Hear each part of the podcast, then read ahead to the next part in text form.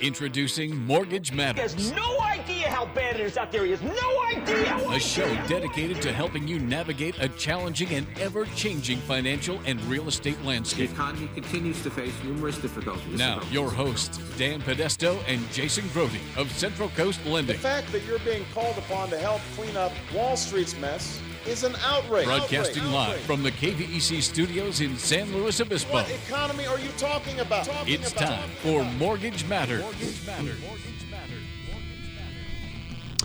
Good morning, everybody. Happy May 2nd. Thanks much for joining us this morning.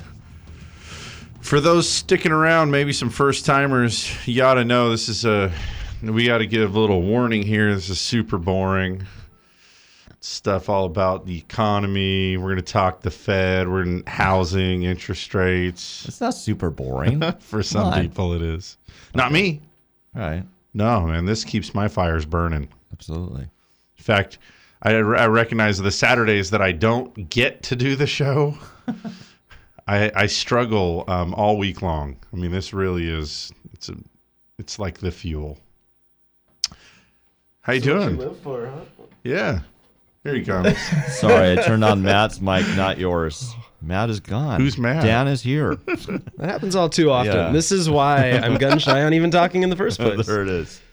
you never know when you're going to speak into a dead microphone. Yeah. It's a really weird feeling when you talk and then you can't hear yourself in your own ears. I know, isn't that crazy? Oh, I thought you were going to say when you talk and no one listens, and I was Well, that happens constantly. I was gonna make some snide wife joke or something there. Oh, so how goes it? it goes great. Yeah, Yeah.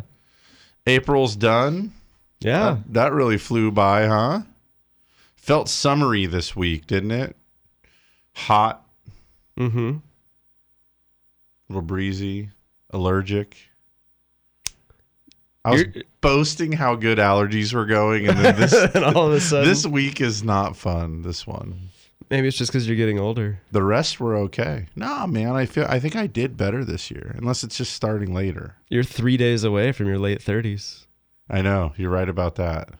Man, just goes for the throat. Do you see? it? From your late thirties.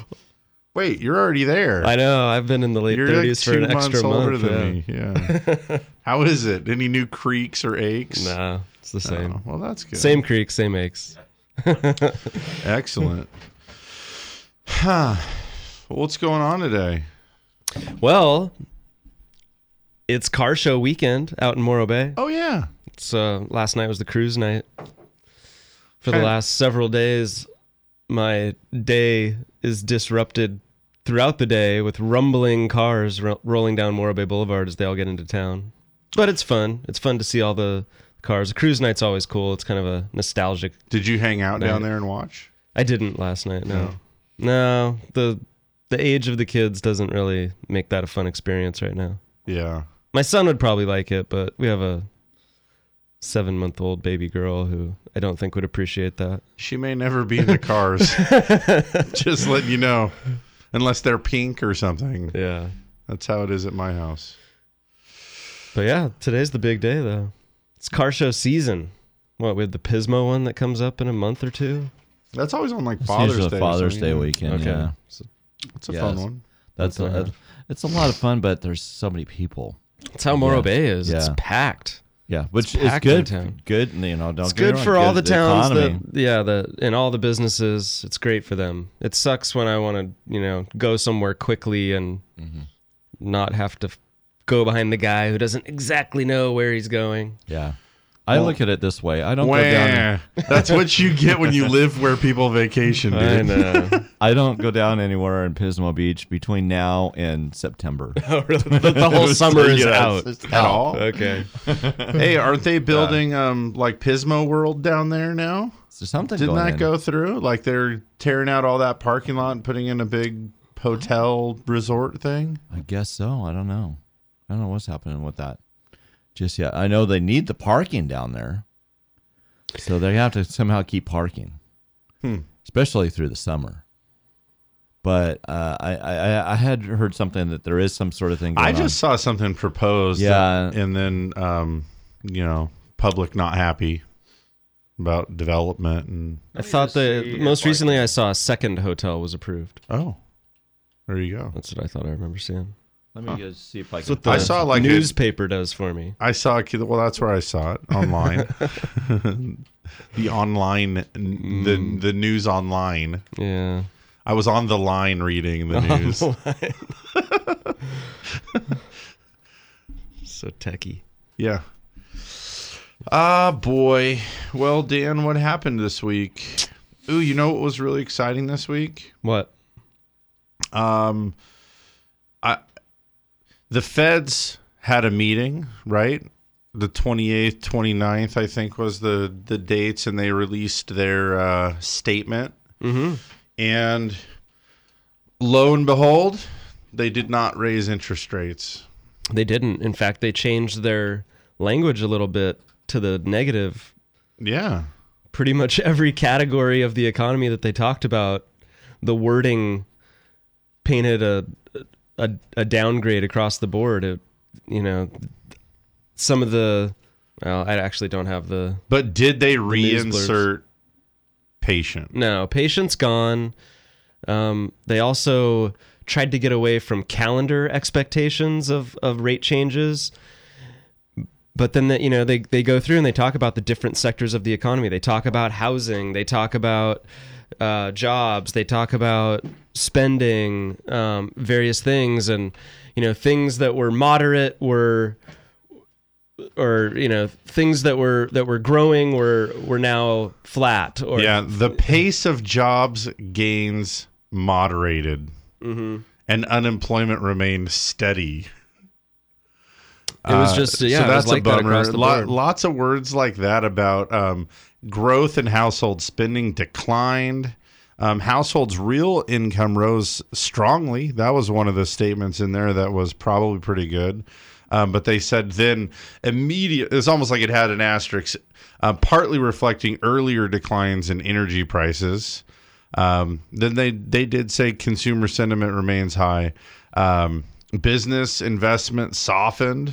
The housing sector remained slow and exports declined. As you read this thing, you could almost like hear the blues in the background. Yeah, really. Um, kind of, kind of a bummer, frankly. Um, and the good news, though, is that that means that interest rates aren't going up right away. I mean, I call that good news. I- If if only because this is what we do for a living and we're enjoying the low interest rates.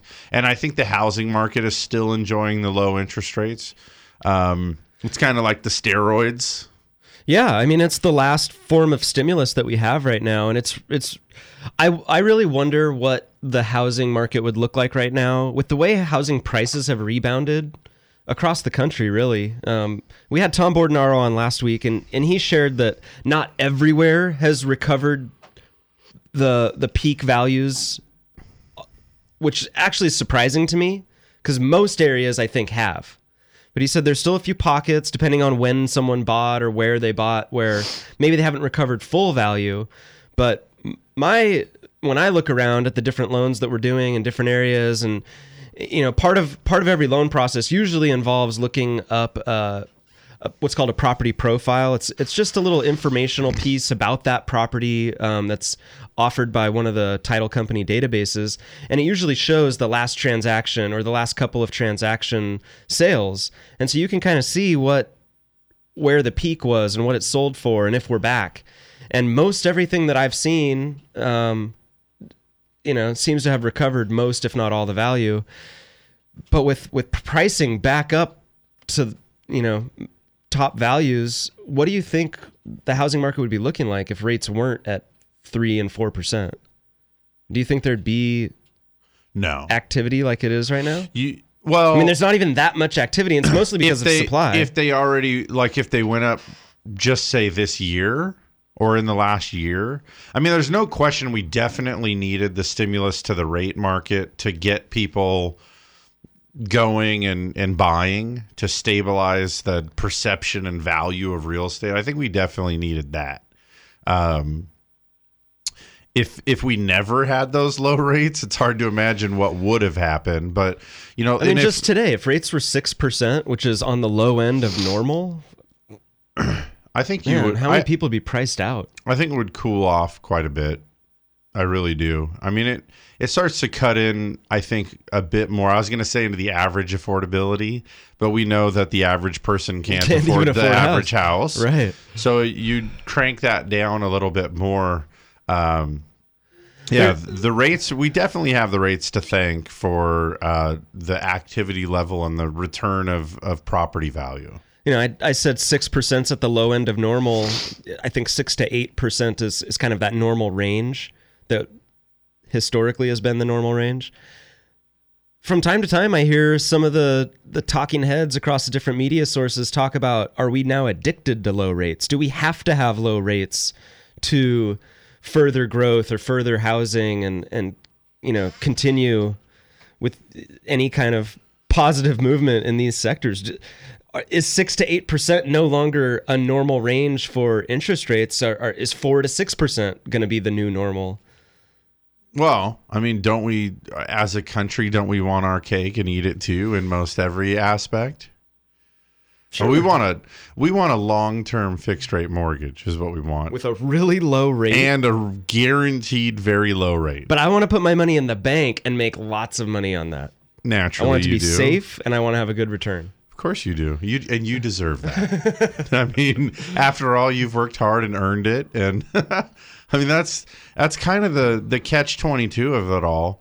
Um, and we talk about this from time to time. This is why uh, the majority of the world uh, real estate loans are based on adjustable rate loans, where the the rate of financing kind of trucks along with the economy.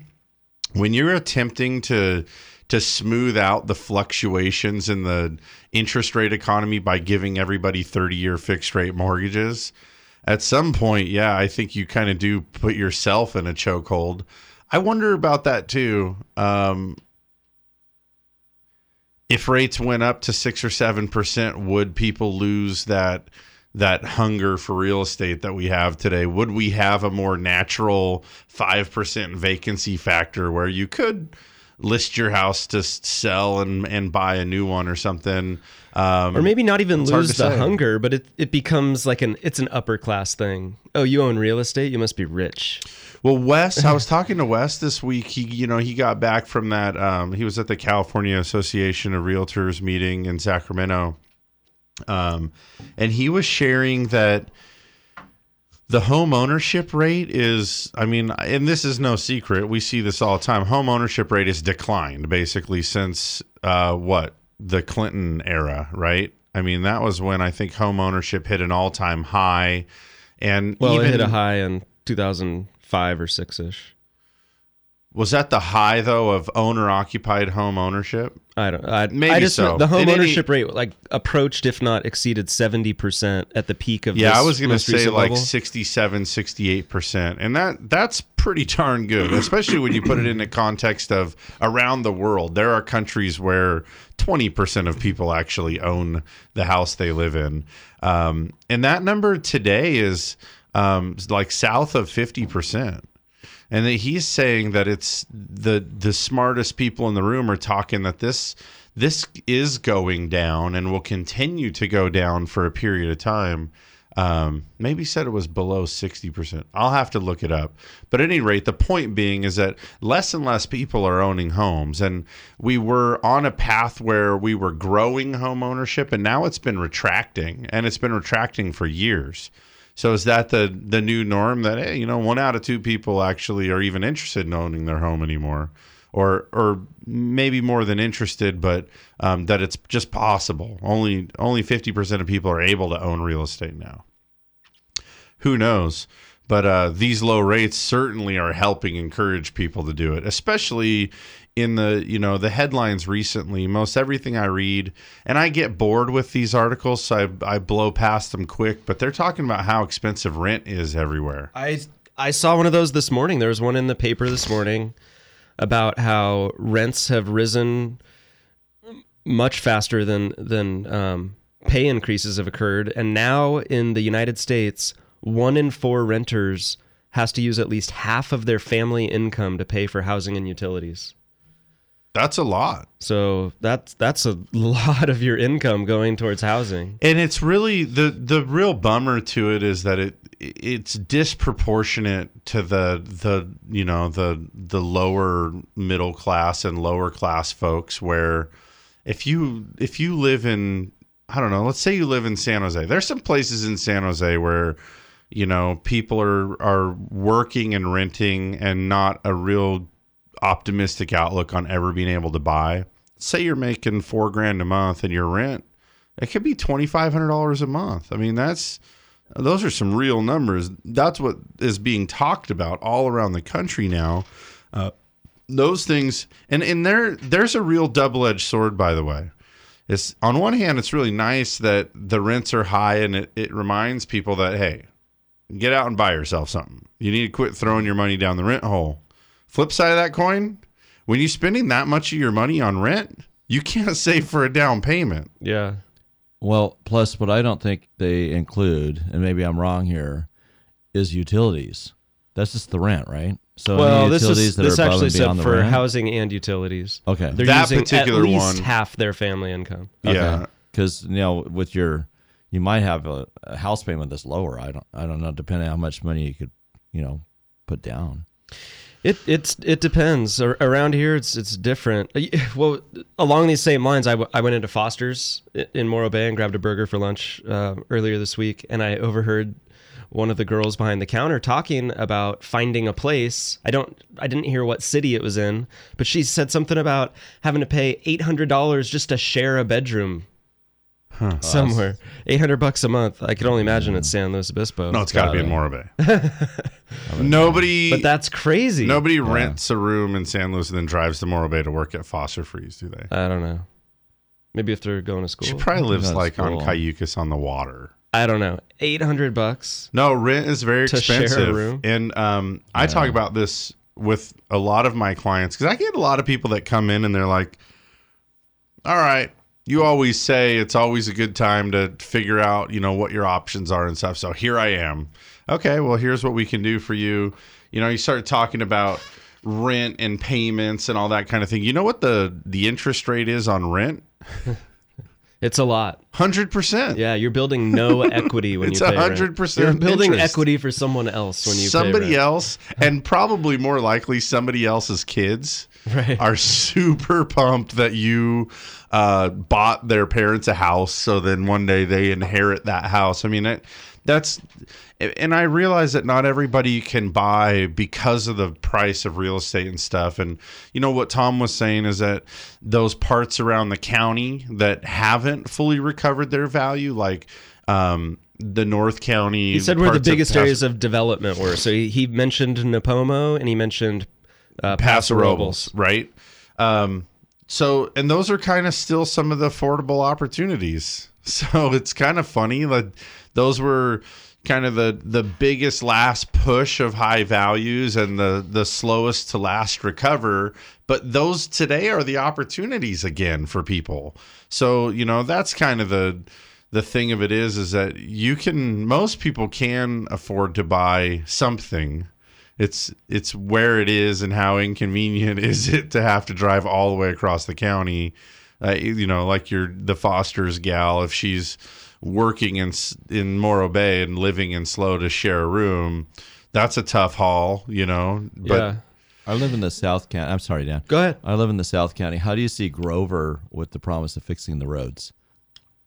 I mean, it seems like it's maybe a little less expensive to live in Grover right now. It is. I think what you. I mean, Pismo is like your your most expensive. Arroyo Grande is pretty expensive too. And then as you go south, it it gets less expensive. But Grover's I- up and coming, so it's a. I'll place you wanna admit I don't I don't know long. enough about five cities. I I've said this before. This county is a trip. How um the place where you are, like your little pin on the map. Mine's in San Luis. Yeah. Like ninety something percent of my business happens right here within city limits. Mm-hmm. Um, so because I don't work in AG every day, I'm not getting those transactions, and I'm not um, in tune with what's around there. But is Grover Beach more affordable because the roads are slummier?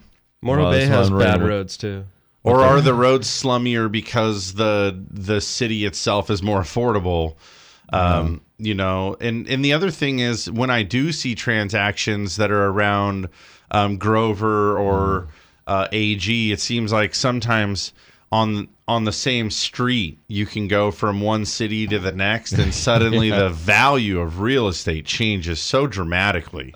I live on one of those streets where Parvit's Grover, Parvit's Arroyo Grande, but you have to go through Grover to get to a Arroyo Grande. Yeah, So it's kind of, yeah, I, I I know what you're saying. Yeah, But, and there's I think Newport is the one that every time it pops, somebody says, "Oh, my house is on Newport." I'm like, "Are you on the good part of Newport or the part that gets punished for zip code?" Yeah. um, and because they're not that far away, you can like throw a rock from one to the other, but in terms of value, it's radically different.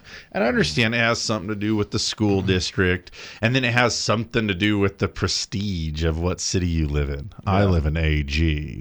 Oh, you're one of the Grover folk. Yeah. You know, so, but I, I get this question all the time, though, about something like the roads or s in Los Osos, something like the sewer. Is now that the sewer is going in, is that going to have a big dramatic, eh, you know, effect on value? No.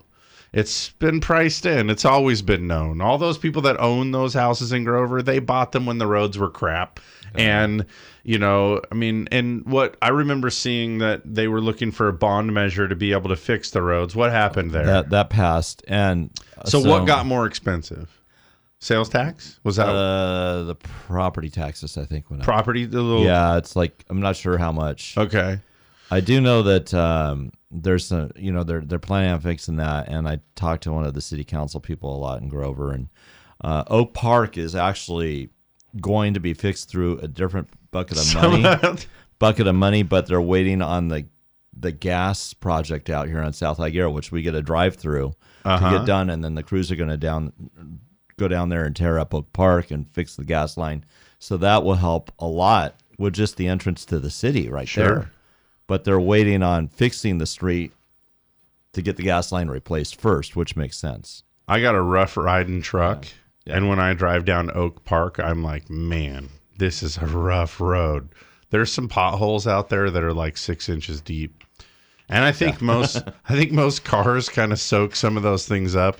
A big truck does not. Like, I mean, it's like driving over curbs, driving down the middle of the road down there. So hey, it'll be nice when you guys get the roads dialed in. Yeah, that'd be nice. At, at what cost? Yeah. Um, hey, we need to do a commercial break here. Take some time out to thank the sponsors. Uh, stick around after this short break for more Mortgage Matters. Don't go anywhere. Keep it locked to Mortgage Matters on KVEC News Talk 920. To ask a question, call 543 8830 or 800 549 5832. We'll be back in just a few minutes. For those of us who live here on the Central Coast, we know this is a unique place to have a home. And for over 30 years, Patterson Realty has been a vital part of San Luis Obispo County. Patterson professionals have led the way in real estate by adapting to new market conditions to make sales happen. What they offer is the quality of their people, agents working just for you. Get the experts at Patterson Realty on your side.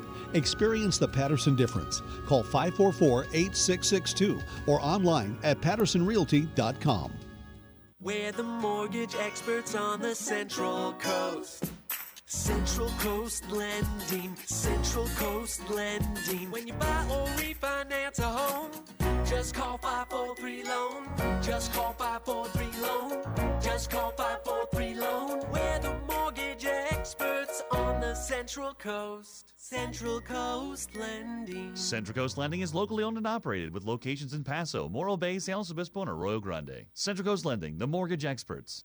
Through seven presidential administrations, bull and bear markets, and unprecedented change, Blakesley and Blakesley has been here helping residents of the Central Coast reach their financial goals. So if you need retirement advice beyond Social Security, want to roll over an old 401k, or simply seek guidance through an important financial decision, visit Blakesley and Blakesley in San Luis Obispo, Paso Robles, and Santa Maria. Blakesley and Blakesley for the service you deserve and the advice you trust. Member FINRA and SIPC. What a state of generosity. Look what my agent got for me just by switching to State Farm. A few hundred unexpected bucks, I couldn't ask for more. But now I've got to figure out what I should use it for. A new bike would be radical, but maybe something practical, like a pet baboon with one robotic arm. Get to a better state, State Farm. Switch to State Farm and you could save. To find out more in San Luis Obispo, call Agent Susan Rodriguez. You're tuned in to Mortgage Matters, which airs every Saturday from 9 a.m. to 11 a.m. Your hosts, Dan and Jason from Central Coast Lending, want you to join the conversation by calling 800 549 5832. Now, back to the show.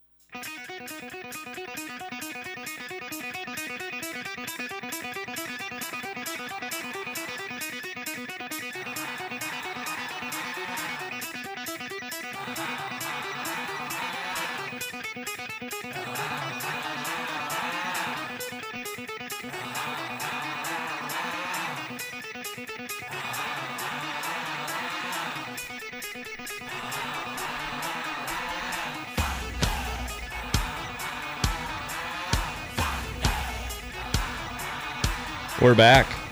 Yes, we are. I was about ready to open my mic and say, "So, uh, are we back?" Just enjoying the music. Well, yeah, I was. I was totally. I. I mean, I like 32 bars before I'm ready to interrupt it on that one anyway. Let it go for a while, and then Yeah. Oh, aren't we limited to like seven seconds or something? yeah. You probably have to pay a few bucks for this song now. This has got to be. We're done. That's got to be one of the free ones, right? Hey, didn't that guy from Yeah. ACDC have somebody killed or try to have someone killed or something? There's something? something about that, but He tried for some yeah, dirty deeds. done dirt cheap. Yeah. there it is. He pled guilty. Yeah. That's pretty impressive. Not too many people do that. Reminds me of the guy on Shawshank. He says the only guilty man in Shawshank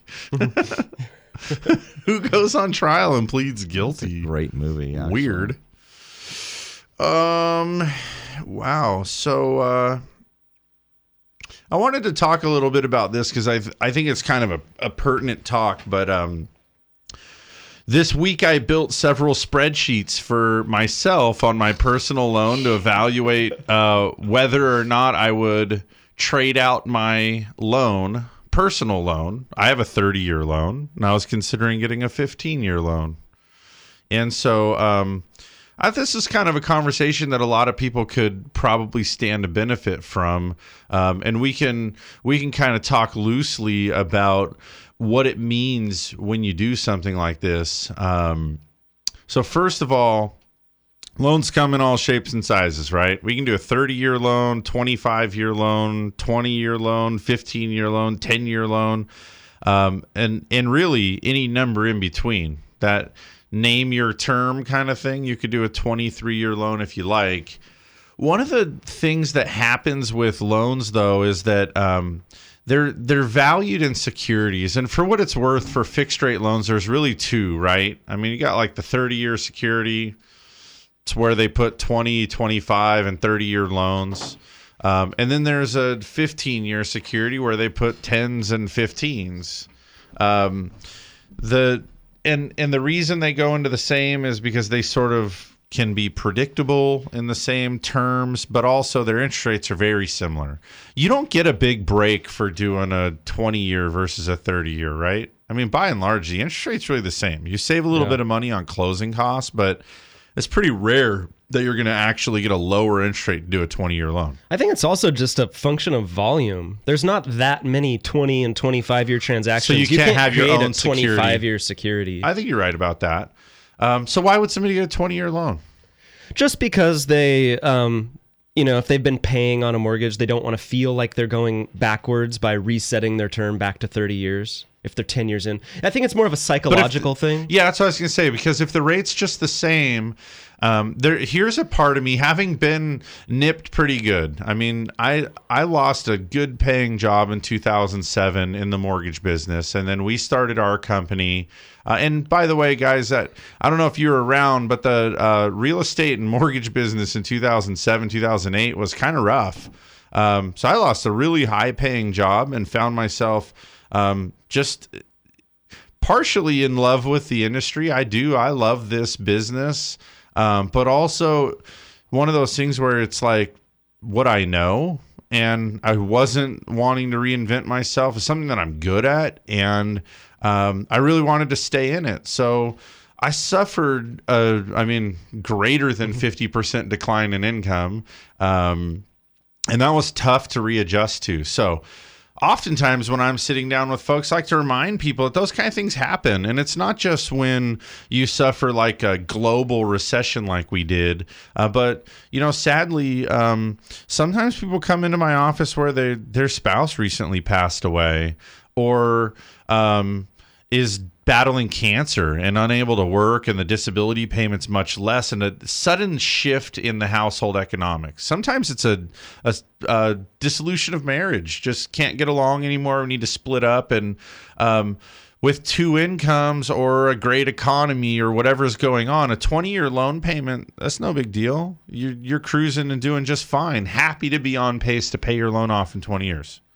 Um, all of a sudden you hit that rough patch and you're like, man, if I had a 30 year loan right now, the payment would be a thousand dollars less a month or something along these lines. And that would make all the difference for you in that period. So like you said it's psychological dan. I'm going to say i agree with you because if you get let's i want a 20 year loan. That's what i want. Um, it's the same rate as a 30 year loan. How about I take the 30 year loan and just make the 20 year payment? There's See, no some- penalties for doing that, No, right? there's not. But some people don't have that discipline. Right. And so it builds in structure for you to stay on the 20 year track. Yeah, you could pay the minimum payment and not send that elective additional $800 a month or something like this. Um, so that's kind of the thing is yeah it's psychological for some people for others they you're able to recognize um, you know at the ripe old age of 36 years old i recognize that i'm not the best with electively paying more for things so i like that added accountability of being signed up for something a little bit beefier because hey I've I've never not made my minimums, whatever they are. I'm going to get that done. Um, and then you know you know what I'm saying. There's some people that just you recognize that about yourself. I need that. Um, and so for some people, they fully recognize that you're holding yourself to the flame that day you sign that note. But you know that that's just the the tough love you need to give yourself to have that house paid off by the time you're 57 as opposed to 67. That's a big deal to you. Um, but there's no big benefit in interest rate. So it's a conversation that's really supposed to be had. Now, the difference between a 30 year and a 15 year, now we're talking.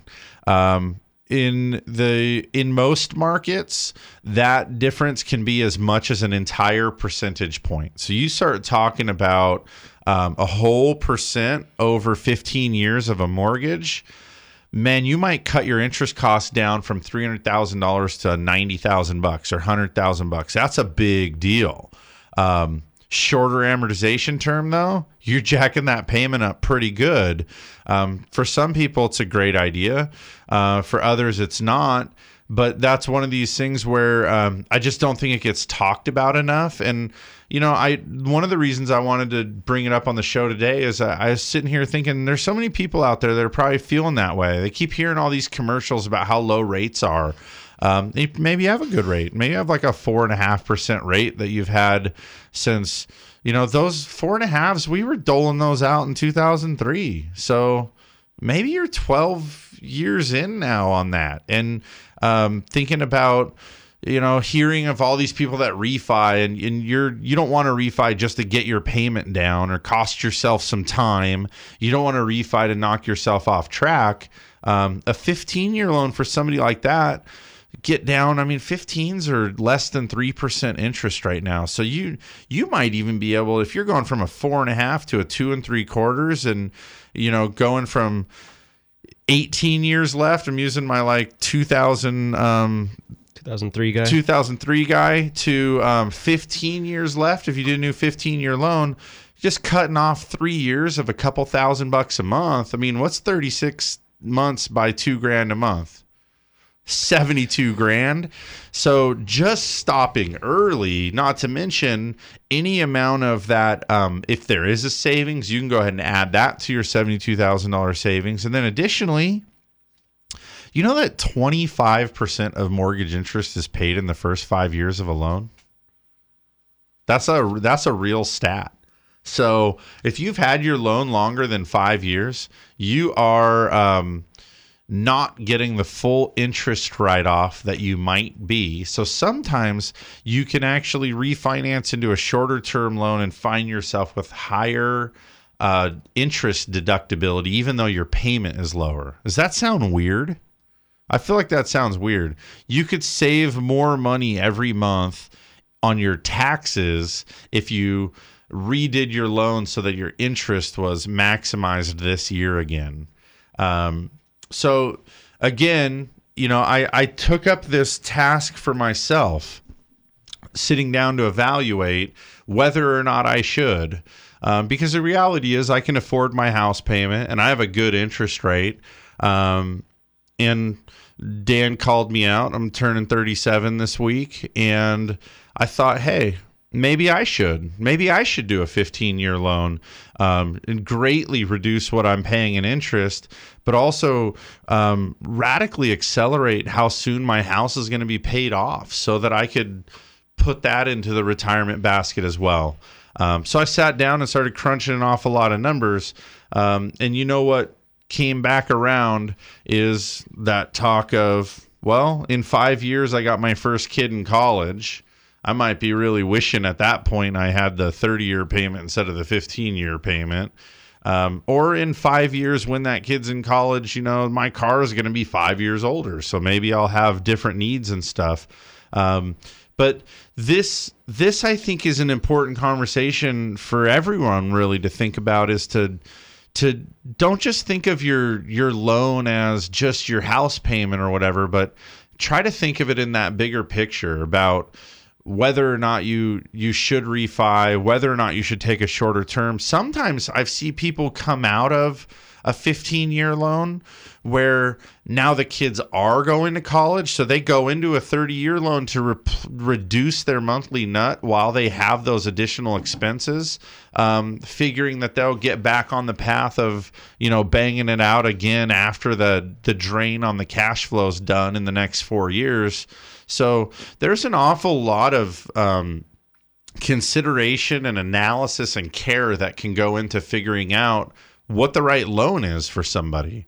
Um, and then I was reminded again this week because I, I, I find I'm better at doing this analysis, I think, than most anybody I know. I do it a lot. But you know what happens when you're doing your own?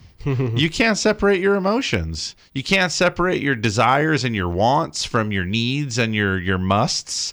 And so um, you quickly, I I that um, it's really nice to have somebody, and I'd say somebody like me that you can come to that just gets the math, can talk to you about what things may be on the horizon that you might need to plan for or take into consideration um, and just present all of the options and then the analysis of this is what this will do, this is what this will cost you, this is when this is done, all these different things, and help kind of give you that that view of what what this transaction means to you apart from your emotion, you know, um, and that I think is really a big deal.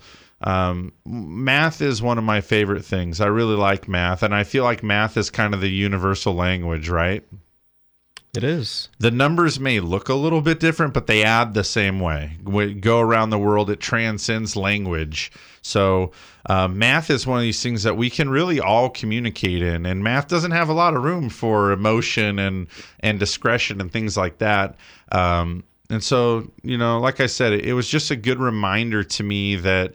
Um, the, those are some of the things that we do that really set us aside from from CashCall or Quicken or or just working with somebody that's out of the area. Like you there's a there's an ability to sit down and really get some help. I mean i i recognize that it starts to to get a blurred line between financial planning in some respect versus just doing a loan for somebody. Because yeah i think truth be told most anybody could just do a loan Um, but can you can you do a loan um, that's just the very best loan for somebody and help them understand what their options are and why this is the best one? That I think is a big difference. because I like the the problem solving aspect of those kind of those scenarios. Like your guy who got a four and a half in 2003. I my mind started to go down that path as you were talking, and I'm thinking, well, gosh, if he's been in it for 12 years. He might be to the point where he's paid the bulk of the interest and it doesn't actually make sense to get into a 15 year loan. So I just did the numbers and I thought the results were kind of interesting. Let me share them here. All right, so I just took a hundred thousand dollar loan. You started with a hundred thousand dollar loan in uh, 2003, and you got a four and a half percent 30 year fixed. You're paying a mortgage payment of roughly 500 bucks a month, Okay. and your total interest that you were going to pay over the life of that loan was a little over eighty-two thousand dollars. Fast forward to today, 12 years forward. You've paid off all but 30 you've paid all but $35,000 of that interest. You've nearly paid 50 Two thirds of it. $50,000 of interest on that loan. And your principal balance is down to 75 grand. So you refinance that loan into a 15 year at say two and three quarters today. your payment stays right about 500 bucks a month. And your interest for that 15 year loan is only $16,000. You're saving almost $20,000 in interest. Which is That roughly kind of surprising to me. Roughly half of what remains. More than half of what remains. More than half of what remains, but in in a position where you're only 12 years through that loan and you've already paid two thirds of it. Yeah. So, yeah, what you're for those that can't track well at home, we're reiterating the point here that um, it is a tremendous difference there because what happened here the the monthly cash flow stays the same. Um, you get out of three years worth of payments. You also are saving interest based on if you had just stayed the course, and that's kind of counterintuitive, I think, to a lot of people. Refinancing means you kind of resetting. Hey, for one reason or another, it wasn't working for me. Uh, my budget's too tight. I need to refi because I need to save 200 something bucks a month. That's going to make the difference for me. Um, that's not always what it means. In fact, we wrote an article a few years back about refinancing into a higher payment. Um, people, some people should refinance. If you can afford it things are going great and your expected income at work you're on an upward trajectory where you're working from level 2 to level 3 or you're poised to be in management in a few years. Or like when I worked at Caltrans we had a um we had this sheet that was by your job classification and it had how many hours?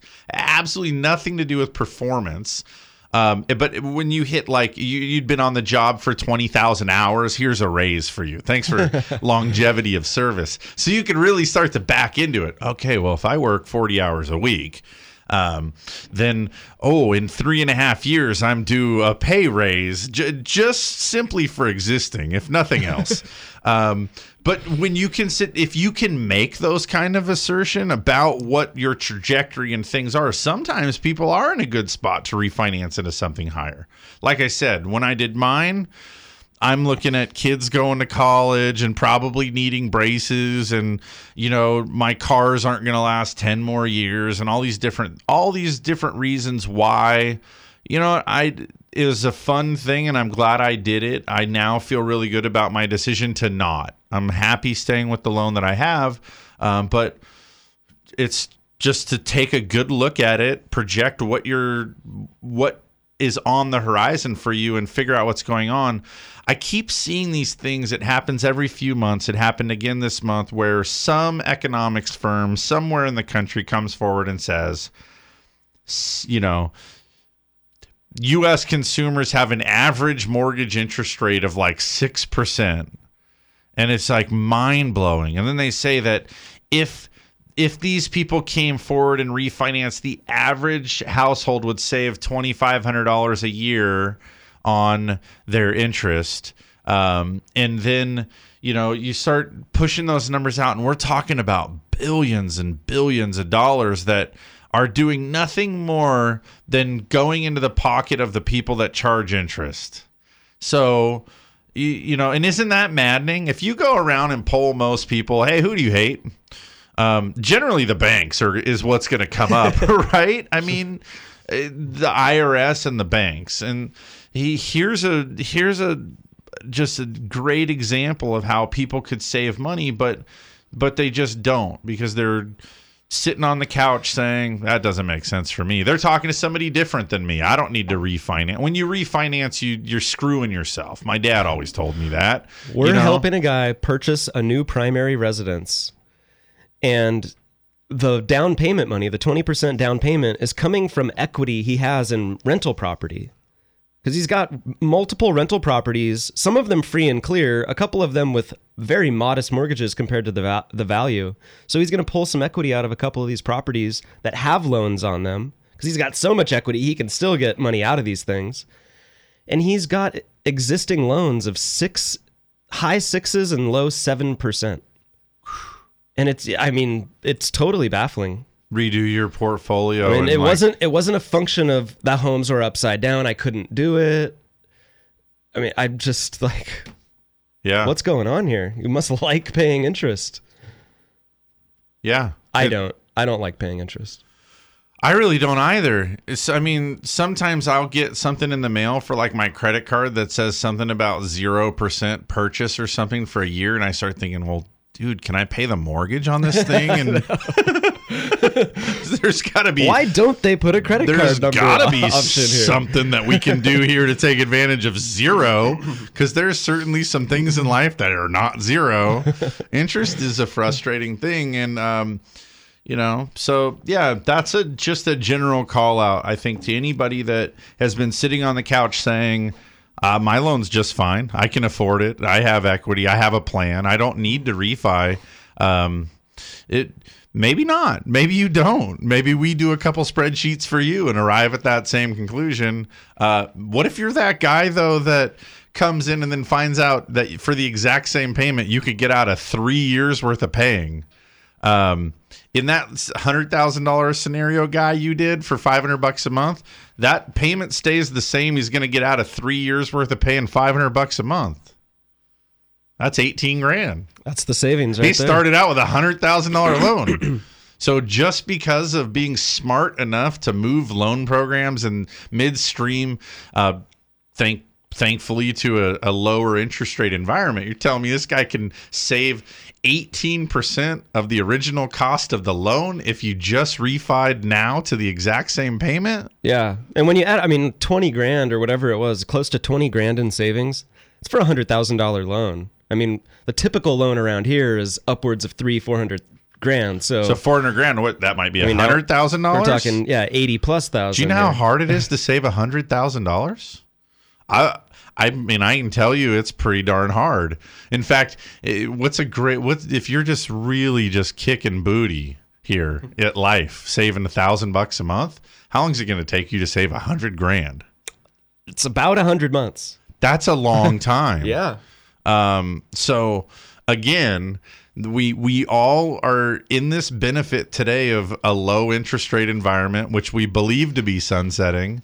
Um, it's it's not going to remain forever.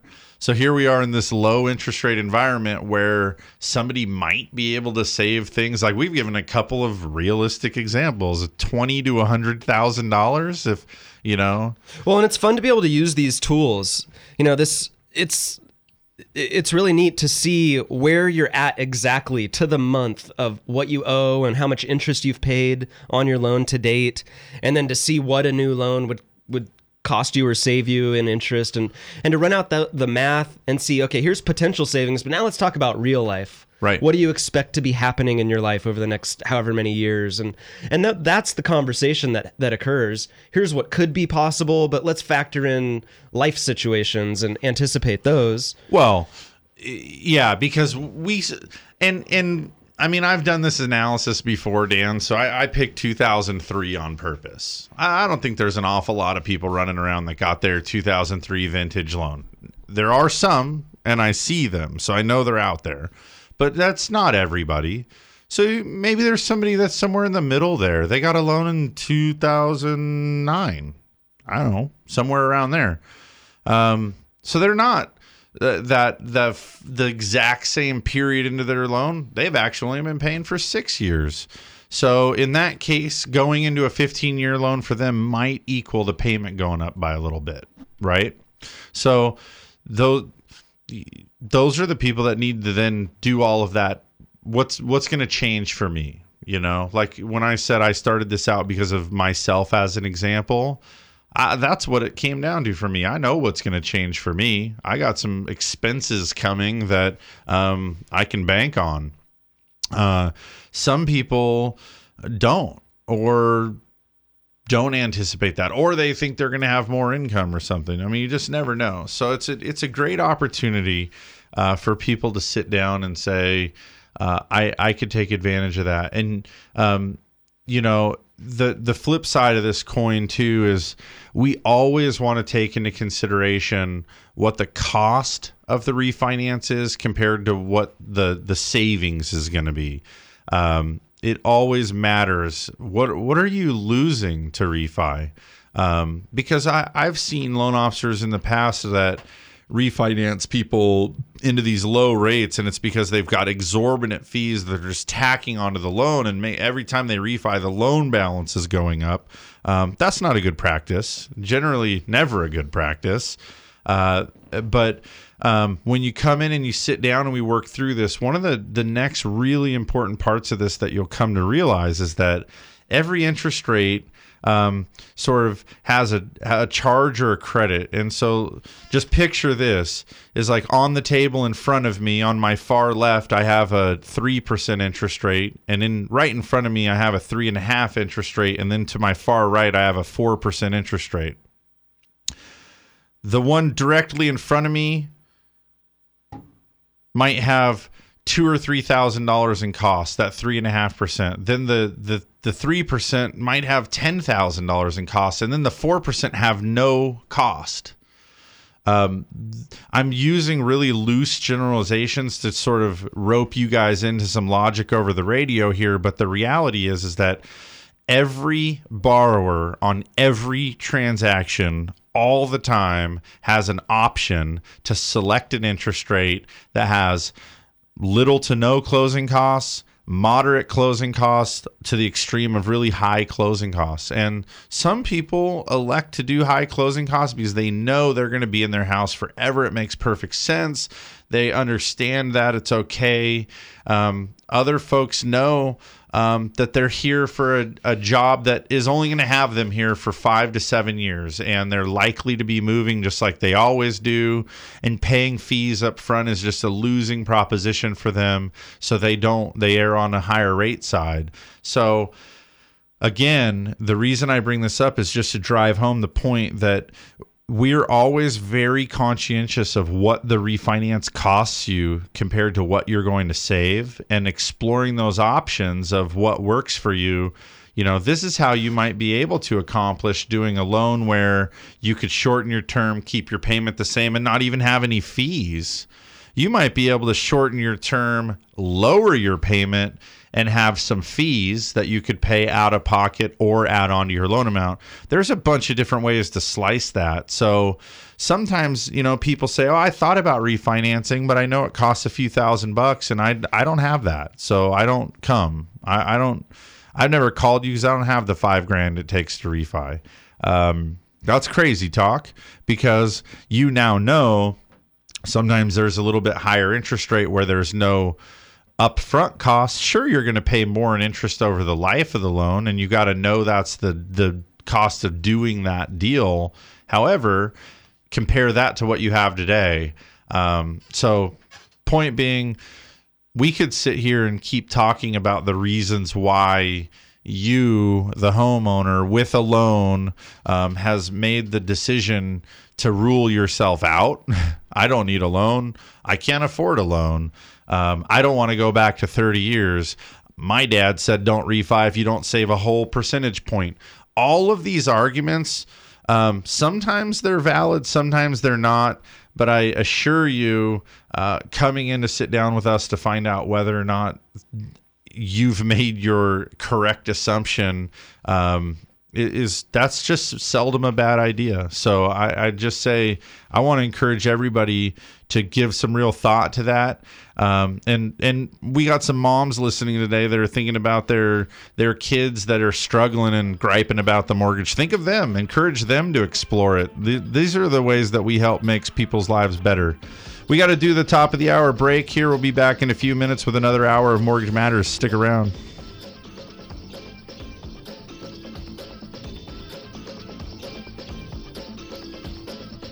Welcome back. You're listening to Mortgage Matters with hosts Dan and Jason from Central Coast Lending. If you want to join the conversation, call the show at 543 8830 or 800 549 5832. Now, here's Dan and Jason.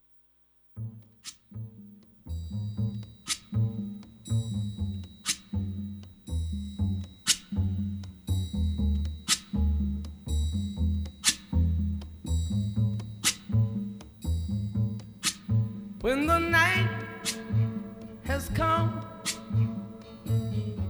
and the land is dark and the moon is the only light we'll see. All right, everybody, welcome back. No, I won't be afraid. Oh, I didn't see in the news he passed away, huh? Yeah, Thursday. Thursday. Benny King, yeah. It's a great song. I love that movie too. The movie is so That- great. Yeah. Yeah. Yeah. Right in the middle of childhood. It's just reminds me of those carefree, adventurous childhood days. Yeah. Yeah. It's crazy. Anyway, and River Phoenix is no longer with us. There's another part That's that a movie about those kids, like the kind of coming of age. They go on Yeah. the camping thing. They go walk Like the train tracks. Find the dead body. They find a All dead that. body. It's a Stephen King, um, based on a Stephen King book. Mm-hmm. Yeah, my kids wanted to watch that, and then I was like, "Yeah, I love that movie." It's a So great then I movie. let them, and then through the movie, that when they're like kiss, they're cussing and smoking and looking at like a dirty magazine and all, and I was just like, "Yeah, I'm not positive this is good for like ten year old boys." Sure it Yeah. is. Yeah, it's I don't know. Yeah, I guess it's okay. I think it's a good movie. It's a great movie. Me, you remember like when we were kids, that like the cartoon characters smoked cigarettes and stuff. Mm, yeah, kind. Yeah, I do. If you ever go back and watch some Yeah. of those old cartoons, it's kind of a trip. Yeah. Oh, the Flintstones used to smoke. They used to. The Flintstones actually uh, used to advertise cigarettes. There's advertisements I've found where Fred is advertising in cigarettes. Wow. Huh. Yeah. Interesting. And nowadays, you're going to have like the Teletubbies advertising like an e-cigarette, then, right? Oh, the late Benny King. What a great song. Thanks for that, Jim. No problem. It's a good. Yeah, it's a that was one. cool. Mm-hmm.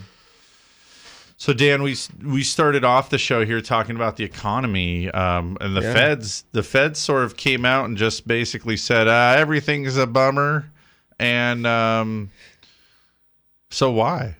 What's going on? What's the problem? Is it just because it was winter? Yeah. That's what Just- all the excuses are. Just because gas fell? I mean, I mean, there's a there's a few things. It's things are just not consistently on the upswing. It's yeah. I mean, weather always always can contribute to the ups and downs of economic activity. We had what was it? Final reading of GDP for the first quarter, and you know, first quarter was pretty bad. 02 percent growth. That's uh, at an annualized rate. 0.2 percent. That's not a good first quarter. how can it be that way when rates are zero? I mean, you get like a you can get a zero percent car loan, you can get zero percent credit cards. We darn near have zero percent mortgages. Well, I I think one of the most obvious explanations would be wage growth or lack of lack of wage growth. There's not a lot of residual or disposable income um, for the average American to be out spending and helping spur on growth. Um, a real cold winter in a lot of the country doesn't help motivate people to get outside and do that stuff. But shoot, man, you could buy I think it's so what's the deal? Craigslist. it's Craigslist.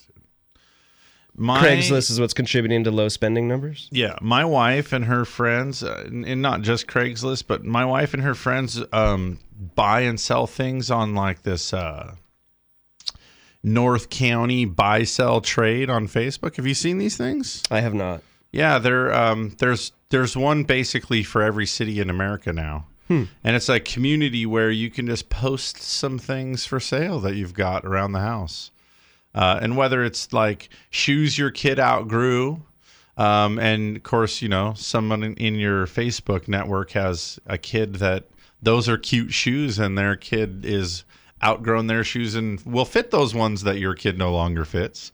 So there's lots and lots of used items trading hands today that just aren't that's just not seen. I mean, when I was a kid, there was the recycler, right? That like the little you guys had recycler in your town, didn't you? Like the little uh kind of classified ads thing where people if you had like an old set of golf clubs to sell, you could list them in the recycler for 50 bucks or whatever, right? Sure. Um, and then otherwise, if you needed to do that, I mean, how about the good old fashioned yard sale? That was how people got rid of stuff like that. Um, today, seven days a week, most hours a day, you can find anything you're looking for deeply discounted from its retail price all over the place, right here in your own town, where you could drive across town, um, buy something that was 70 bucks new for 15 bucks from some guy that's super pumped to have 15 bucks for something he no longer had a use for. Um, so, how much of that is influencing how the economy is measured? Not enough. I I'm gonna say that it's probably not that much. I'm I'm sure it's a factor though. I'm, I'm sure there's Part some of it. contribution. I mean, have you bought furniture on Craigslist? I have, and and I am convinced that you can buy very good quality stuff on Craigslist. But I just don't think that when we're talking the kind of numbers that go into generating even a tenth of a percent of GDP, that Craigslist isn't what's impacting that. And I don't mean only Craigslist though. I'm Check talking. this out. This is a factor. Okay. The dollar. Oh, sure. The strength of the dollar. The strength of the dollar in the first quarter led to exports of US goods declining over 13%. Now, what did that mean in terms of GDP? Um, people who know more than I do have, have crunched the numbers and decided that that decline in exporting contributed to a one and a quarter percent decline in GDP. Shoosh. Just exporting? One and a quarter percent. I didn't even think we were exporters. I thought we were just importers. Huh. All right. Well, there you go. That's pretty good. I mean, I mean, one and a quarter doesn't solve the whole problem, but that makes up about half of what we needed. That's a that's a big dent. Yeah, and I mean think about what what have the recent quarters been in the last when I say recent, last 5 years. Have we had any quarters that are 3% or higher or is everything kind of in the 2 to two and a half range? There's been a couple readings that were high like that, but but yeah, I mean, I'm going to tell I, I if this were my million dollar question, I would say we've averaged two and a quarter. So this is I mean that's a good chunk. It's a good chunk right there. Um, yeah, but what are you going to do about that? You need a you you kind of need and want a strong dollar, right? It's good and bad, yeah. Double edged sword there too. It is. See, this is why we just need to switch to one world government with one world currency. I don't know how that happens. and I'm pretty sure, um, based on the Bible, that when that happens, we're all like dead and stuff. That's not a good thing. The European Union's kind of experimenting with that on a slightly smaller scale. Yeah, they have been. It hasn't exactly been easy, has it? No, Especially if you're the if you're the lagger, everyone's looking at you. what I was gonna what are you doing? it's going gr- when it's when the economies are all doing good. What a great idea! Right. Uh, then all of a sudden there's a, a little bit of uh, chop in that water, and a couple of the smaller boats are struggling to keep up with the bigger boats, and it's like, hey, what's with dead weight back there? Yeah. yeah. That that interesting to see how all that shapes up. Um, and how's the dollar compared to the euro, by the way? It's darn near one to one. and that's not always been the case. No, I remember I took a a, a trip. Gosh, what's it been now? Almost ten years now. I need to trade this hundred dollar bill for some euros. How many am I going to get? Yeah, you're gonna get sixty. Hey, thanks. cool. oh, and Levi's are 300 euros here? yeah. And doesn't that um, also impact that strong dollar has a big impact on um, the people that vacation here in the United States? When you can come from Europe and your 60 euros picks you up $100 US and you can stomp around Disneyland and Hollywood and all those things. Uh, why not? It's almost like yeah, I don't want to lose money and stay home. Let's go to the land of discounts where our money buys us double. Yeah. So in today's dollar, um, those other countries are it's not exactly a great time to to plan a trip to visit the US and come spend your money here. I mean, it'd be interesting to see how the change in tourism dollars happens because I suspect we're still a big enough draw that people still come. But what Oh, if you yeah. planned your vacation 2 years ago to come this summer? You've got to be looking at it going, "Hey, uh, you know how our budget was like we saved a hundred bucks a month for three years for our U.S. vacation. Uh, now all of a sudden, like we can only go for one week instead of two because everything's essentially double. Well, and then then there's the flip side to that. How many Americans are now saying, "Well, now's a great time to go over to Europe and travel or to some other country." My dad's in Germany right now. Yeah, He's and he was he was I was talking to him right before he left, and he's like, "Oh man, and it's great. The euro's like basically the same as the dollar right now." So that was a factor in him deciding to go over there. Yeah, that's funny. Yeah, I was talking with a friend of mine um, over Christmas break here, where uh, he works for a multinational company that's based um, here and um, Taiwan, and the dollar's just clobbering them. They're having a real tough time, and they're distributing all around the world and it's the dollar is having a big enough deal compared to the rest of the, the currencies that it's it's hurting bad. So you know that strong dollar is definitely having some impact on that um, and doesn't it um, how does it affect so we know how it affects us exports pretty dramatically. How does it affect the imports into the us No reading on that? That wasn't in the newspaper? No, it wasn't. But you can only imagine that it's having impact there as well. I mean, it's it's affecting the flow of goods in and out of the country. Are we now buying more foreign made things or less? Less. Right? Start to think about the exchange rate and and the purchasing power for too long and, and get lost in the logic. That's what happens to me anyway. So then I come back to going, you know what? I'll tell you how to fix this. Let's just start making stuff here for people here. and we'll sell it to people here with the money we use here. And then we'll all be okay. This week on Shark Tank, I saw some guys that started an American made clothing company. And uh, they got one of the sharks, or two of them, maybe, maybe three of them, made a deal to like back these guys. But they were talking about um, being competitive in the American market with American labor making clothes, and they were they were needing to sell some jeans for, man, what did he say? I think he said a pair of jeans, and, and they looked like Levi's, maybe a little bit cooler, but um, they're like hundred and thirty bucks. You ever bought a pair of pants for 130 bucks, Jim? No. Me either. I don't really want to pay 130 bucks for a pair of pants. I'm sometimes Dan surprises me, so I don't know what he'll say. But Dan, have you ever bought a pair of pants for 130 bu- jean denim pants for 130 bucks? No. No. no. I, I have a sister-in-law that regularly is wearing pants that are known to be more than like several hundred dollars for a pair of pants. Huh. And they're probably made in China for you know, Fancy pants. pennies. Yeah, right. Yeah. And they're, that's not because of good American labor, I don't think. Right. Yeah. Um, I, I'm pretty happy with the fit of the Costco pants. Yeah. they're like twenty two ninety seven. Mhm. Oh, anyway. Yeah, I mean, did you were you looking for an answer to the question or no? Were you like IMing? Well, I just was. You were getting me confused, and so then I had to double check before I said anything. so what'd you find out? No, Not the, enough. a stronger dollar means that the foreign goods are cheaper for us.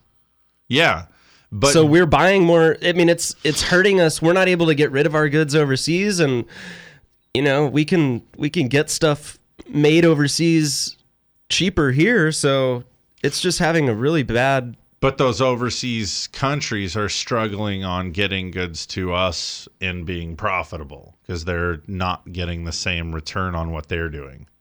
Um, a lot of people I know, when they come from Europe, they'll bring an extra suitcase and stock up on American clothing. Yeah, to no. go back over there. Seriously, My um my I have family that lives in England and that's one of the things they do. And did you know that there are like regulations on how many pairs of like Levi pants you can take with you when you leave the US?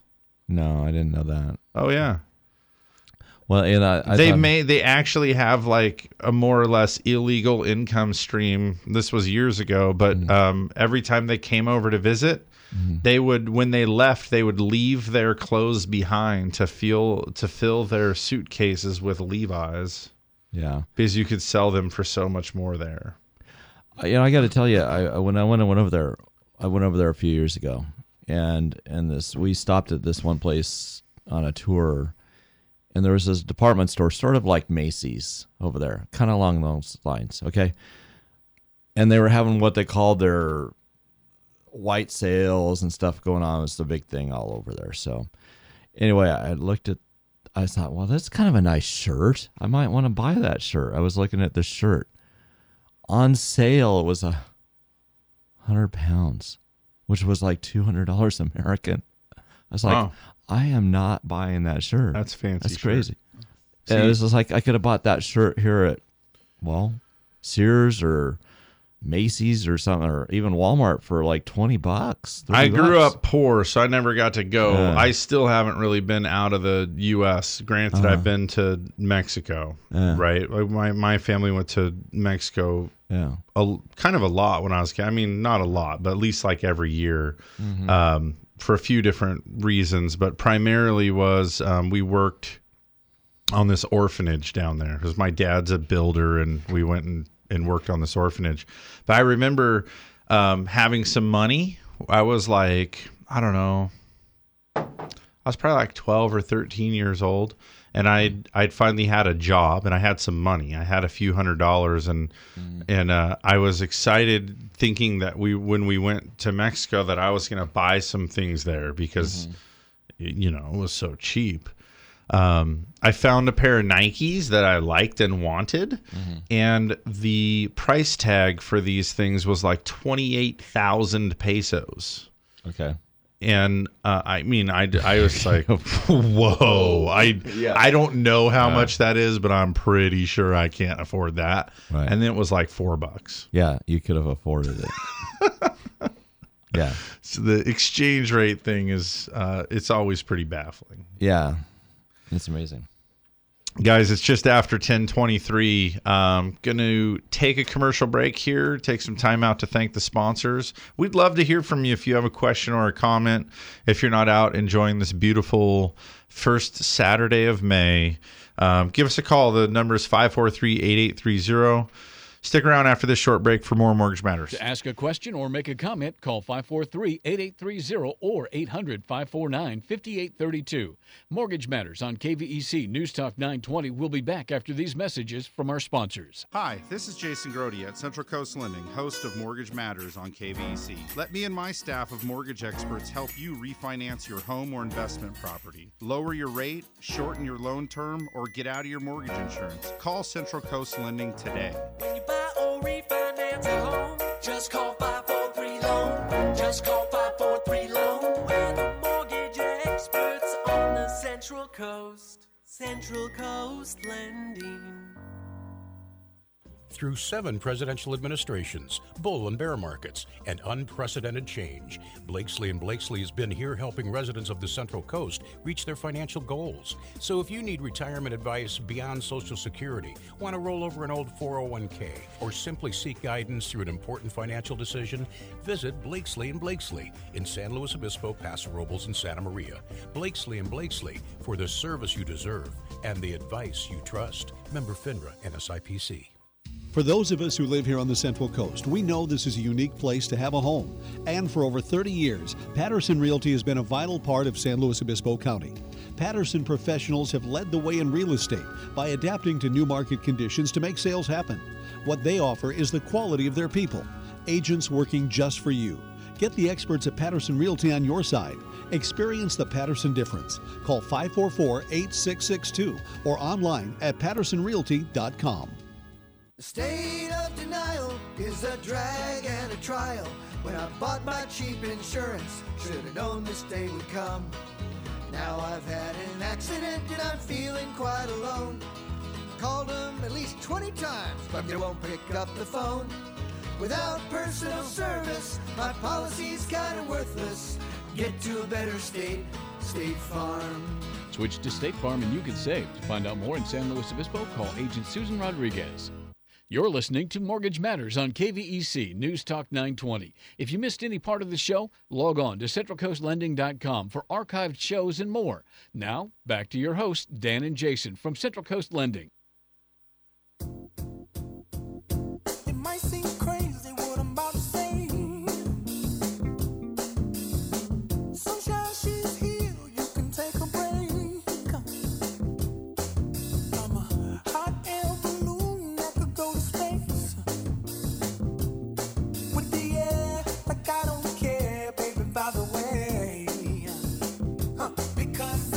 All right, welcome back to Mortgage Matters, you guys. Thanks much for being with us. If you have a question or a comment, call in and let us know 543 8830. We got a phone call here from Mike and SLO. Good morning, Mike. Morning, Jason. You got a question? I do. I heard your show a couple weeks ago. I didn't know if it was a rerun or not. Uh, You stated that uh, you saw home values doubling in the next 10 years. Please tell me that's true. I I'm sticking by those guns, and you know I I should have learned my lesson because maybe it's ten years and doubling is still kind of subjective, but uh, you know you're supposed to predict when or how much, but never both. Um, but yeah, you were listening to the show. I mean, I I really believe that I've got a great sound argument, and unless something else happens that I can't foresee or predict, I think that's the track we're on. That's what I like to hear. Yeah, man, I I really do. I think that we're headed for a what is could only be described as a crisis. Outstanding. Yeah, I'm a homeowner in San Luis, so I just wanted to make sure. you'll enjoy the extra equity. You did my loan, so I hope so. All right, Mike. Thanks for the call. Thank you. Bye bye. I got I got a lot, an awful lot of feedback, by the way, from the comment. We had that two weeks ago, the discussion where I was saying that I think California real estate is going to double in ten years. Yeah. lots and lots of feedback. Um, some people say I think you're right. Some people say I think you're crazy, and then some people are downright mad that somebody would say something so just errant and foolish. So eh. I, I'm stick by my guns, though. I think so. The I think that the the median home value, at least in places like this in California, maybe not all, like why why would it double in places where they're building more you know keeping up with demand? That's the thing here. We're not we're not even close to keeping up with demand. Where's the place that's keeping up with demand? i don't know. I gotta imagine like you do, are they building houses in like bakersfield? I don't know. i would assume so. They got lots of land out there Construction spending dropped in March. it dropped a, a little over a half a percent in March. it's hard to build now too by the way you know that I've heard that. if you want to go do like a remodel or something, you know, you got to like you got to bring some things up to code which are now including some pretty wild lighting requirements. In some cases, some like new fire. Um, I was just gonna say that. Yeah, fire sprinklers. yeah, there's lots of things that are going into building now that are making it more expensive. Um, plus, I mean, labor's going up, right? And if you go now, if you, I mean, there's a tax on a two by four today that didn't used to be there a couple years ago. Gallon of paint. There's there's just plenty of little little barriers that are just making it ever so bit more expensive to to build. And you know, you know, builders today need more insurances and bonds than they've ever had to have. I mean, it's just it's a it's a tough thing when you see that construction construction spending declined a little bit. I'm like, it Well- doesn't surprise me, but um, I wish it wasn't the case because the only way we're gonna survive here is if we can build some houses.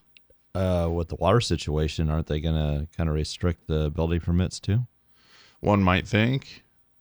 We had a builder on a couple weeks ago, and we asked the question, "What's what's a typical timeline for building?" This is more in a new construction type of environment. She said, "Plan on about two years." Two years. That's reason starting. enough for me to not want to build. It's a long time. You, you're the outlook of the economy can change so radically in two years that you could just be along for the ride, for the good or the bad.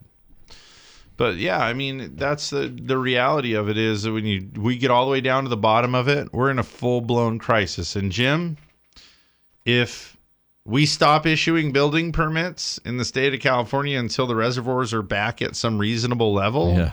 you know what that's going to do to the value of real estate? Mm. I mean, it's going to drive it through the roof Yeah. because people want to own, and Yeah. there's still plenty of great reasons to own. It still happens to be one of the greatest opportunities I think that we have, um, as far as gathering personal wealth and having some control over our retirement. Um, Yeah. Well, doesn't that kind of help keep the situation high San Luis? Because they're even even without all this stuff, San Luis Obispo is uh, like a really low building rate. Oh yeah. Oh yeah. So does that help? Always has keep been. it up in San Luis Obispo. Sure. Yeah. Yeah. I mean, think about it. It's it it's just that just that most simple function of supply and demand. The demand is the people that want to live here and want to have an affordable way to live here, and then the supply is the houses that are here for them. Right. They are very few. They are very expensive, and we're not adding more.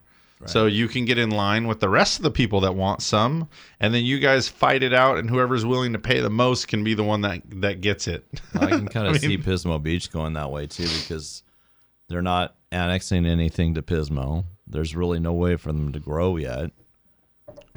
What I saw, I didn't read the thing this week, but um, I heard that one of those cities down there is getting ready to um, start drinking their their treated sewage. Oh, that's nice. Did you see that? Did you see that, Dan? I don't know. I'm not positive.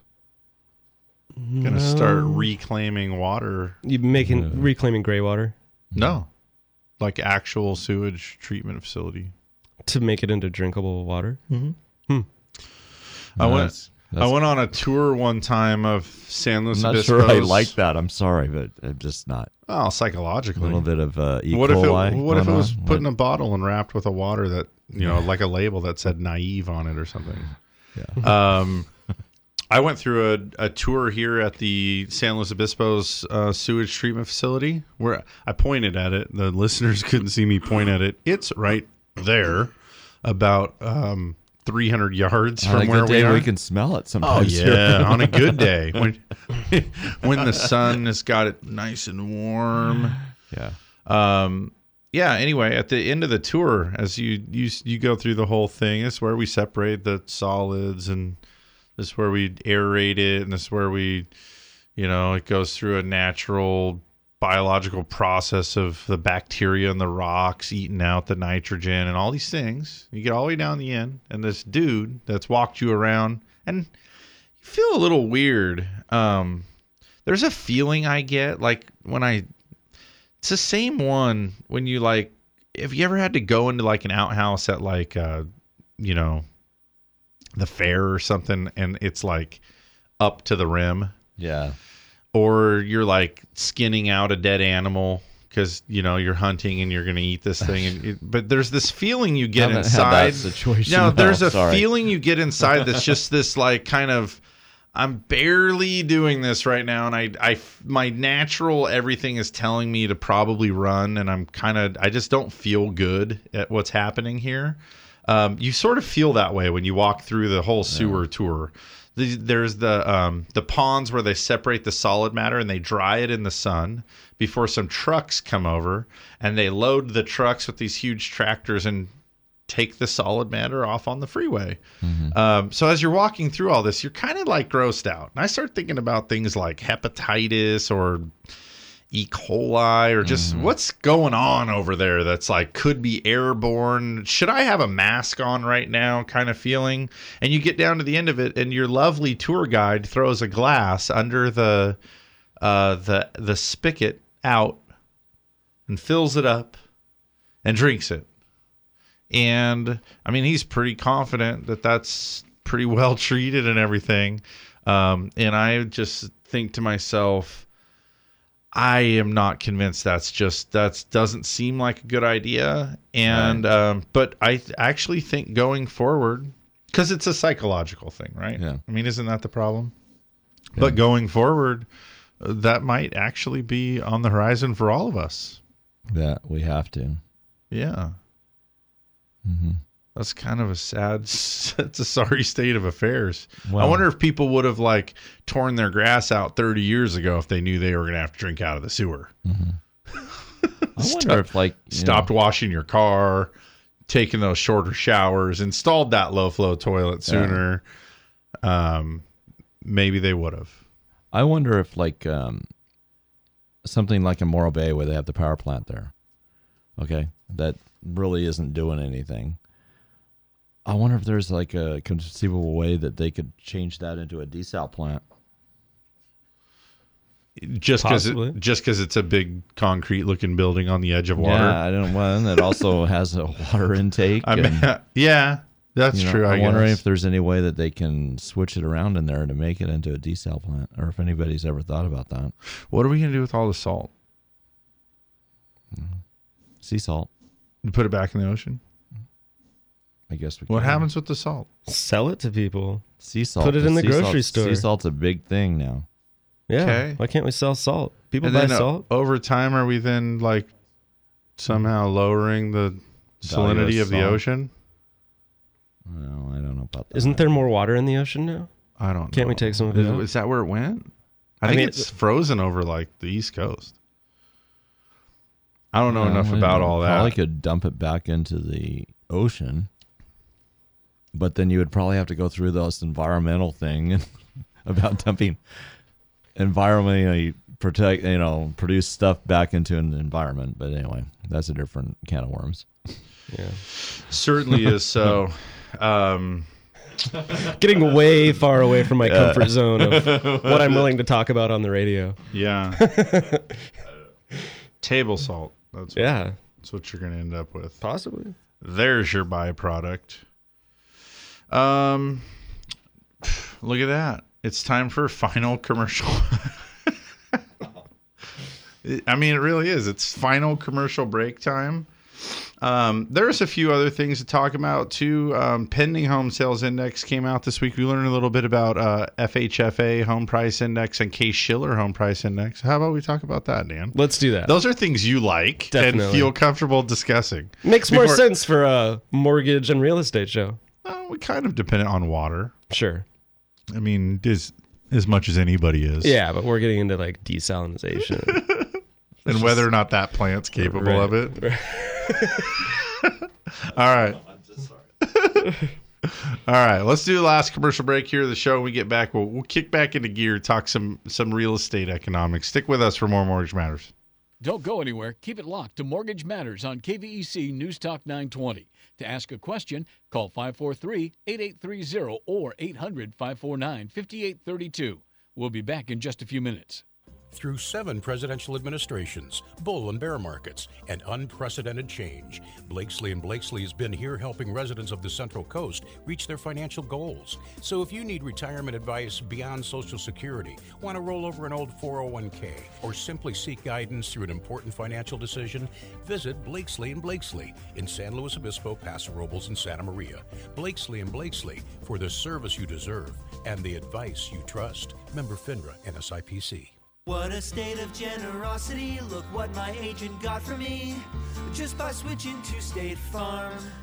A few hundred unexpected bucks, I couldn't ask for more. But now I've got to figure out what I should use it for. A new bike would be radical, but maybe something practical, like a pet baboon with one robotic arm. Get to a better state, State Farm. Switch to State Farm and you could save. To find out more in San Luis Obispo, call Agent Susan Rodriguez. For those of us who live here on the Central Coast, we know this is a unique place to have a home. And for over 30 years, Patterson Realty has been a vital part of San Luis Obispo County. Patterson professionals have led the way in real estate by adapting to new market conditions to make sales happen. What they offer is the quality of their people, agents working just for you. Get the experts at Patterson Realty on your side. Experience the Patterson difference. Call 544 8662 or online at pattersonrealty.com. Hi, this is Jason Grody at Central Coast Lending, host of Mortgage Matters on KVEC. Let me and my staff of mortgage experts help you buy your next home. We promise to close on time, on budget, with no surprises. Give Central Coast Lending a call today. Buy or refinance a home, just call 543 Loan. Just call 543 Loan. We're the mortgage experts on the Central Coast. Central Coast Lending. Welcome back. You're listening to Mortgage Matters with hosts Dan and Jason from Central Coast Lending. If you want to join the conversation, call the show at 543 8830 or 800 549 5832. Now, here's Dan and Jason.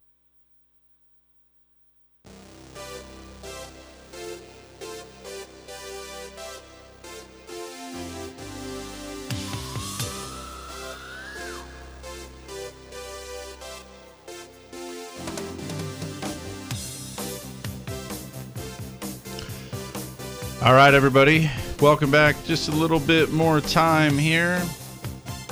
Um, we're gonna we're gonna get back into the ground where we are good talking specifically about these topics. Um, I want to start with this Case Shiller Home Price Index.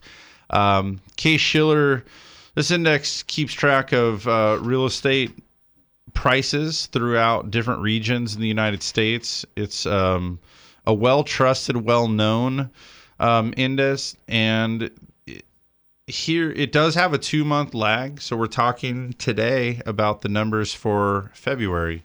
Um, that being the case, it's always two months behind, and I think it gives them a little bit more time to compile data and be a little bit uh, more definitive about what uh, conclusions are drawn here. Um, and so basically, what we found out is that home prices rise, and we see this word again modestly. Um, 4.2% in the last 12 months. Um, January showed a 4.4% in the preceding 12 months. So, but still pretty good. I mean, that's a great range. Within the report here, they they get into talk a little bit about um, what's going on uh, in the overall housing economy, and the one of the big statements here is that um, home prices continue to rise, outpacing both inflation and wage gains. Um, it's been talked about a lot lately that there is some fragility in the home market, uh, in the the values and real estate market in general, just because of um, the lack of wage growth. So um, it's it's kind of you could I could see how that on the in the big spectrum like nationally you could certainly see how national wage wage growth lagging behind home prices. I mean not everybody lives in their first choice like we do in san luis obispo. We're living in our first choice most of the time. Um, so we're sort of immune to some of that stuff. Um, so but in this case what we find out is that um, that that has economists concerned that the housing market may not be on as firm a ground as people want to believe it is. Um, Is that suggesting though that prices could decline? I don't think so. I just think it means that um, we need wages to pick up if we want to keep the momentum. I think Okay. is really what it means. Um, and Do we want to keep momentum of appreciation greater than four or five percent? Probably not. I mean, five percent is, is The high end of normal. The high end of normal, yeah. Three to five is that range we're told is normal. Um, in the they keep two indices, the ten city and the twenty indice. Um, both of these indexes saw larger year over year increases in February than January. Um, and you know, bottom line is the housing's actually looking pretty good. They did pick out two markets in particular, um, Denver and Dallas have both surpassed their pre-recession housing boom peaks. Um, and so, yeah, that kind of tells you that if a complete recovery means that every every city surpassed their pre-recession housing boom peak, we're nowhere near that. There's only two out of the indices that have. So, um, kind of some food for thought there. Um, but you know, bottom line is that that is a pretty good amount. And of course, now all eyes are watching to make sure that inflation and wage has similar growth. You can't have just housing growing while others stay stagnant or even decline. It feels like pressure is building for the wage growth piece. We've seen a couple major employers like a Walmart. Um, what was the other one? Um, TJ Maxx, I think, was the other one, where they increased their lowest, um, you know, minimum wage that they would pay someone. So there's pressure there. Plus, we're seeing less and less people going to the unemployment office looking for some aid there. This week, we saw the number declined to 262,000 new applications for unemployment benefits. The four week average dipped to near a 15 year low there. So, as we continue to see those numbers stay low, um, you're going to see more more companies looking for people, more companies having to pay more to hire the talent they're looking for. And so there's there's the pressure. We've still said that this is the year that we're going to start to see wage growth. We're 4 months into the year. Do you feel the same? Yeah, I do. I I mean, you you can see how the energy the drop in energy prices have had some impact on that, but um, all in all, I think that, and that's only certain. You know what we're talking like really Texas and South Dakota is where the lion's share of that pain is felt. Um, overall in the in the country, I think that the biggest impact of lower energy prices is leaving a little bit more money in everybody's pocket, which further lends itself to adding to some additional uh, wages. And like you said, the recruitment and retention of employees in a more competitive environment is also going to be one of the leading factors. And um, there's no doubt that we're we're hitting that stride right now. Um, I, I think it's it's just simply a matter of time. How'd your FHFA home price index look? FHFA was up 0.7% from January. So this is a month over month, 0.7%. That's good. Not bad at all. In fact, it beat January, or I mean, it beat economists' expectation. So um, that's good. And of course, FHFA home price index, that's the one that takes into account appraisals for even refinance transactions. They're able to capture um, and crunch data on most every Fannie Mae, Freddie Mac, FHA, VA, USDA, all of the big loan programs. If you're using financing, these cats are getting your data now as far as what you're paying for your house, uh, and able to put that in here. So it's it's it's even more because it's taking refinance into consideration um, as well as uh, a purchase. So that's that's also pointing to um, pretty good numbers. Pending home sales let's see here. Now I got too many windows open. I got to figure out where we are. Do you have pending home sales on your side? I don't know. I have some more consumer um, figures over here. There was consumer spending for March was up a little bit, so that's good. Um, hopefully, hopefully a sign of a better GDP number coming in the second quarter. That's what Yeah. we really need. and then consumer confidence. There was, um, you know, still still a fairly confident consumer, so that's good. I mean, they're out, they're showing it by their spending a little bit. Um, they're getting the, they seem to be fully employed for the most part now. I, I even see the sign of the confidence as a sign of of hopes for maybe a, a raise coming later in the year. I really do. From what I saw in the consumer confidence report, that was the though confidence is still pretty good. It was down ever so slightly, and part of that was based on that less than optimistic hope that tomorrow brings a brighter employment opportunity for most people. Um, but you know, I, I that's kind of touch and go. It depends on the economy, and and remember, a lot of parts of the country are still in a pretty deep freeze. Um, looking forward to thawing out and getting an opportunity to to get um, all things mer- moving again. Um, on back going back to the housing front real quick, I found my pending home sales number. Um, so this is a forward-looking gauge of what's going on in the health of real estate. Pending home sales are homes that are in contract but not yet completed right so this gives us an idea of what to see going forward um, for the third month in a row pending home sales uh, rose. Um, and you know they say here the tagline to it is that it's a sign of firming demand in the housing market do we really need to be reminded that demand is firming? Uh, demand feels pretty darn firm around here. Maybe there's some other parts of the country where it's not quite so firm. Um, but it increased 1.1% to a seasonal level um, of 108.6, which is upwardly revised from February. Economists say that pending home sales would rise only 1%. So they were pretty darn close, and it's nice that we did even better.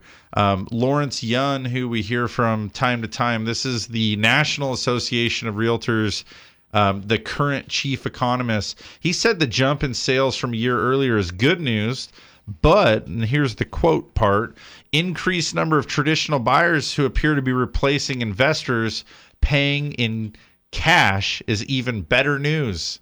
So they're seeing a marked decline in the investor gobbling up by way of cash and a return to market of the normal guy that's just coming on out to buy, um, uh, uh, replace that investor and buy a normal house just for a normal person. Um, so that's pretty good news.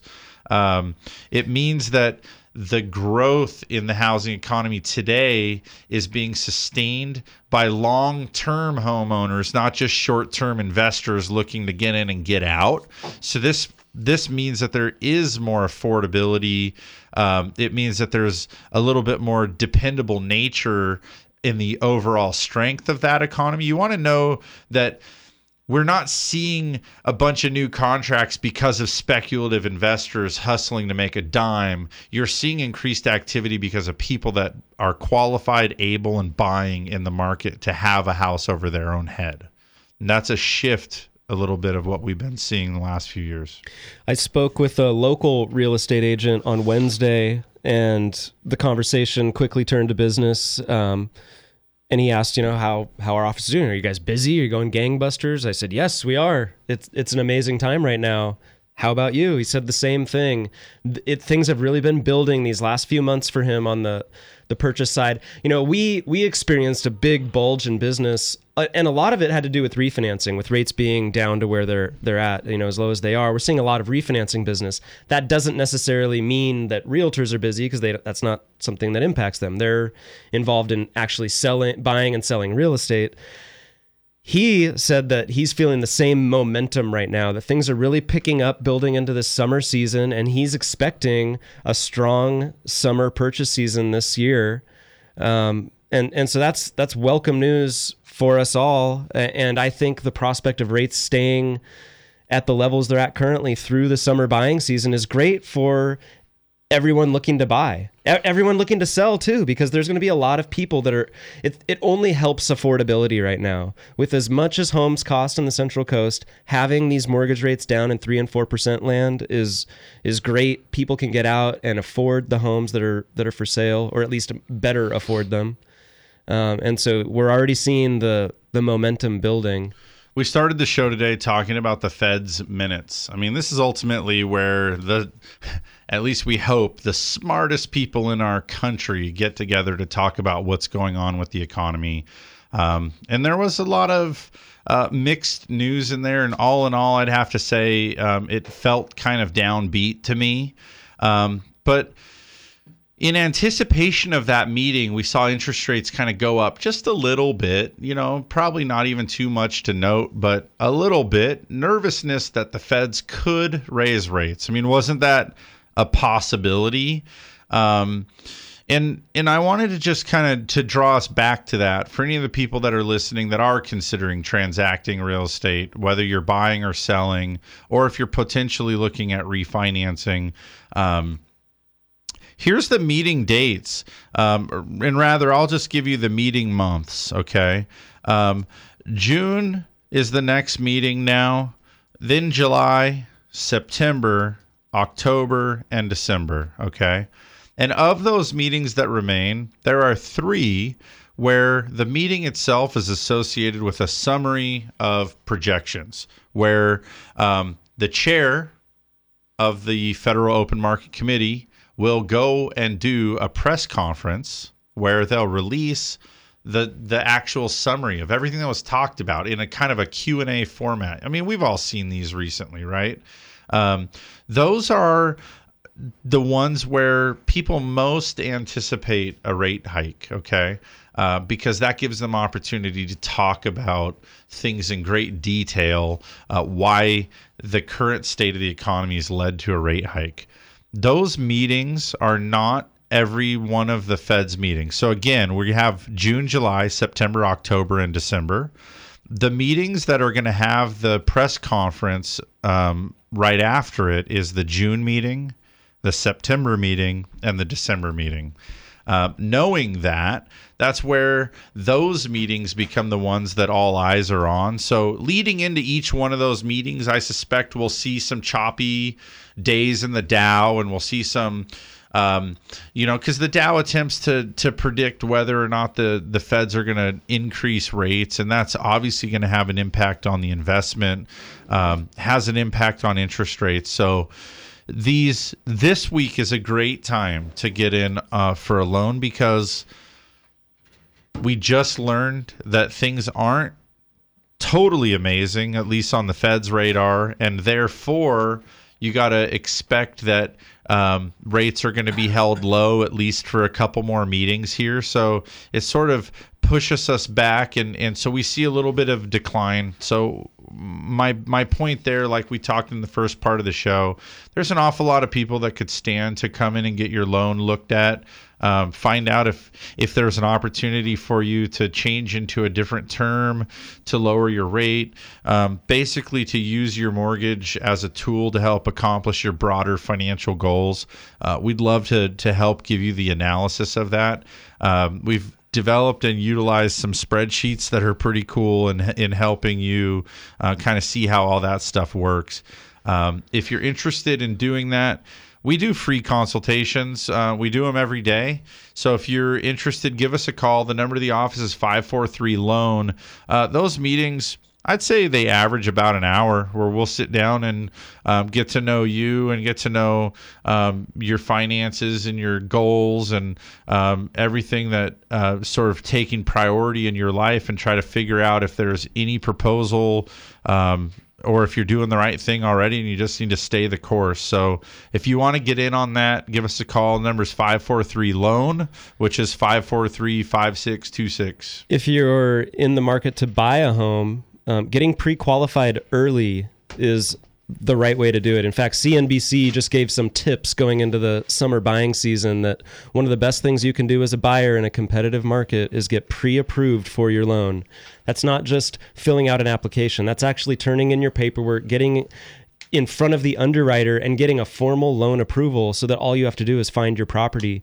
It will enable you to make a competitive offer, not only price wise, but also timeline wise. You can compete with someone who might be offering all cash and close quickly. Right now, for one of my family members who's buying down in San Diego, we did just that. And I'm excited to hopefully have an update for you in the next week or two to tell you how quickly we were able to get from the offer to the closing, or at least in a position to be ready to close. I think it's going to be somewhere short of 10 days. That's that's the track we're on right now. It's pretty exciting, and it'll help you be a more competitive um, offer when when looking at buying a home. Find us on the web. We're at centralcoastlending.com. Uh, there's a bunch of resources there for you to check out. And then otherwise, give us a call. Let us help you. 543 5626. Thanks much for being with us. We'll be back next week with another live episode. Have a great one.